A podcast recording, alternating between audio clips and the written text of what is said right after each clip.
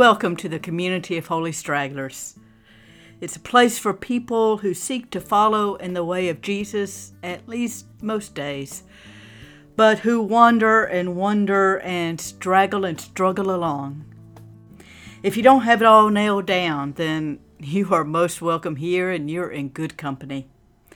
I'm Peggy Haymes. I'm a minister and a therapist and a writer. And I enjoy bringing all of those worlds together because sometimes it is the bumps and bruises in our psyches that get in the way of the fullness of our souls. So, welcome. I'm glad you're here. I don't know about you, but I have a handful of movies that I will watch whenever I come across them. It doesn't matter if I come across them at the beginning or the middle or near the end.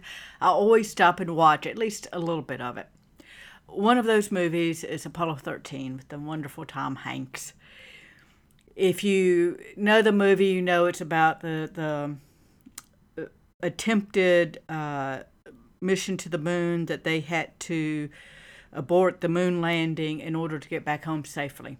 So in in one scene of the movie, they have to solve this engineering problem in order to get the the crippled spacecraft back to Earth safely. And it is essentially that they need to find a way to put, uh, I think it's a round peg in a square hole. So the uh, down at Houston and NASA Space Center, they've gathered together these engineers in a room, and the leader dumped his big box of stuff on the table. And he says, Okay, gentlemen, this is what they have to work with up there. You have to figure this out using only these materials. Now, I've been thinking about that a lot lately because we're living in a time in which a lot of the things that we normally have to work with are just not available to us because of the pandemic. I also thought about that scene in a more personal way this weekend. As I record this, it's a Monday morning, and I took Friday off, and I'm taking today off from my work as a hospital chaplain. As some of you know, I work part time as a chaplain, I work part time as a therapist, and I work with Heart Callings online. So, anyway, I took a couple of days off to give myself some flexibility. And one of the things I did over the weekend was to step back and kind of do an assessment of my life. Like, not the big picture of my life, but just the ordinary stuff. How are my days going? And I did that in part because I was feeling increasingly frustrated that the things I wanted to get done and that I needed to get done were not getting done. And yet I was working all the time and it just wasn't working. So I stepped back and I kind of did the Apollo 13 thing. I uh, dumped the hours of my day out on the table and said, okay, here's what I've got to work with. I have X number of hours Monday through Friday that I'm at the hospital. That's pretty much set. I have an average of X number of hours that I see clients on these certain days. And, you know, folding into that the time for billing and, and doing notes and all the good administrative stuff. And then instead of asking, well, can I find time to do what I need to do with heart callings? I instead asked a different question, which was, how will I find the time? And I have found through the years that, that making that one shift in the question makes all the difference in the world. Because when you ask, can I find the time, then that's a, a binary answer, yes or no. And if your answer comes out no, well, then you're up the creek, you're stuck. There's no place to go from that. However, when you ask, how will I find the time? Then it opens the doors. Then you've dumped the box full of parts out on the table and said, figure it out from what you've got. And that is essentially what I did was I I looked at what were the givens and I looked at okay, what's my schedule? Where can I find those hours? And in addition, you know, there's certain like housekeeping tasks that I'm told really ought to be done every week um, especially when you have a dog and a cat. Um, and so, how to fold those tasks in instead of feeling like, oh my gosh, it's Saturday morning, I've got to do a ton of yard work, I've got to do a ton of housework, and I got no time to breathe. And then ending the day feeling defeated because it didn't all get done because it was impossible. So, I broke those tasks down into a routine. So today was my first day with the new routine, and I would love to tell you that it's going perfectly. And you know what? I started my day off by oversleeping. So immediately I lost like an hour and a half out of my morning.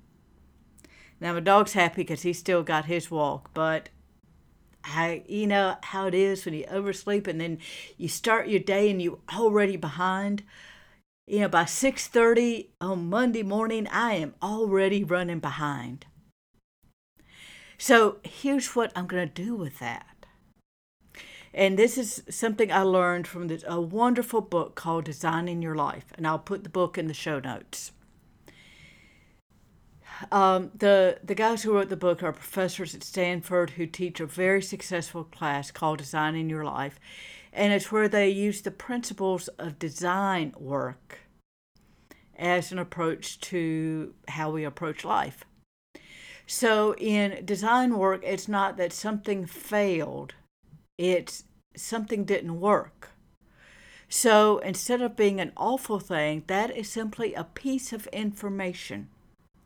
So, my plan is is that tonight I'm going to, before I get to bed, I'm going to spend just a few minutes thinking back through my day and what worked really well and what didn't work.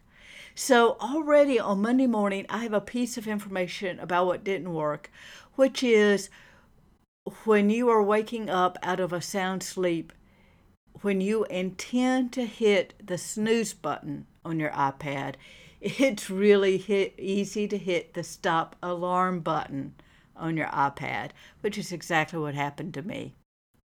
So that that little awareness is that I can start programming myself that tomorrow morning when that alarm goes off, I'm going to get up. In fact, it, it probably would be a good idea for me to, to put my iPad like across the room so I have to physically get up. So, you know, all of that stuff, that is not life shaking you know, that is not, oh my gosh, I've got the cure kind of insights. But here's what I've learned it is these little bitty insights and these small changes that we do over time that leads to significant change in our lives. So uh, the the place where my faith comes into this besides scheduling time to have quiet and devotion and reading and prayer, my faith comes into this in, in, that we are called to be good stewards of our lives. That means being a good steward of our bodies, uh, making sure that we create time, we find time to do whatever is in our power to do to move our bodies, to care for our bodies, to get rest for our bodies, but also the stewardship of our days and our hours, which are an incredible gift. And we forget that. You know, I think one of the things that's happened with this pandemic is, and it's entirely natural and normal, but with this pandemic is we all became reactive because you know changes happened so fast and they were so out of our control. And as i'm recording this it's in the middle of july and like our school system just announced at the end of last week uh, just a few days ago they announced what they were doing for the beginning of the school year. So of course we've had to be reactive. You know parents and teachers and administrators have not known what the playing field was going to look like, have not known what they were going to have to do. So now they have to react. And you may be one of those folks having to react. But the problem comes is when we live completely out of reactive mode. then we are responding to to the latest text, the latest instant message, the latest news, and it's always respond, respond, react, react. And what happens when we do that is we lose sight of what is most important to us. And that stuff just goes by the wayside. That's why it was important for me this weekend to step back and look at okay, what in, in my work, what are the things that are important and how do I create the time? How do I create the space in my schedule to make sure that those things are tended to, that those things happen? So I invite you. I know it feels impossible some days, but I invite you to step back and, and don't ask, Can I do this? Ask, How can I do this? And it may be 30 minutes. It may be that you take a walk on a Saturday morning or a Sunday morning and let yourself think about these things. It may be that, as I did, you say no to a few things to give you yourself a chance to say yes to yourself and to what your life needs. And then that you embrace this again with this design perspective that says it's not about us failing. If we completely blow it one day, it's not about shaming ourselves for blowing it. It's about stepping back and looking at, okay, well, that didn't work. What, how, how can I tweak this? How can I do something different tomorrow so that it will work maybe even a little bit better? So I hope this Monday morning perspective is helpful for you. Please, I, I encourage you to give feedback on Peggy Haymes' page. Um, if you're a member of my Heart Callings group on Facebook, especially there. Um, I love having conversations. Incidentally, we're starting a new kind of conversation with the community of Holy Stragglers. This is a group that is just getting ready to launch. Uh, that's one of the things I have been clearing out space for. I am today finishing up our first study on the book of Job, which really, in, in this study, we look at what happens when life asks questions that are too big for our faith, when we've got this neatly boxed faith, what happens when life disrupts that? So I'm really excited to share that study with you. Uh, the community will also include a weekly time for prayer together and a way for you to share your prayer concerns with me, either privately or, or willingly share them with the group and also monthly time just to get together and talk via Zoom, of course. So you can find out more, go to heartcallings.com and you can put your name on the wait list so that you'll know the minute that we get rolling, and I'm looking forward to it.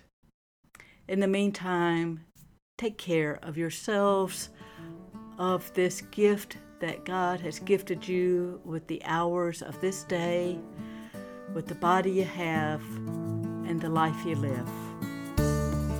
I'll see you next time.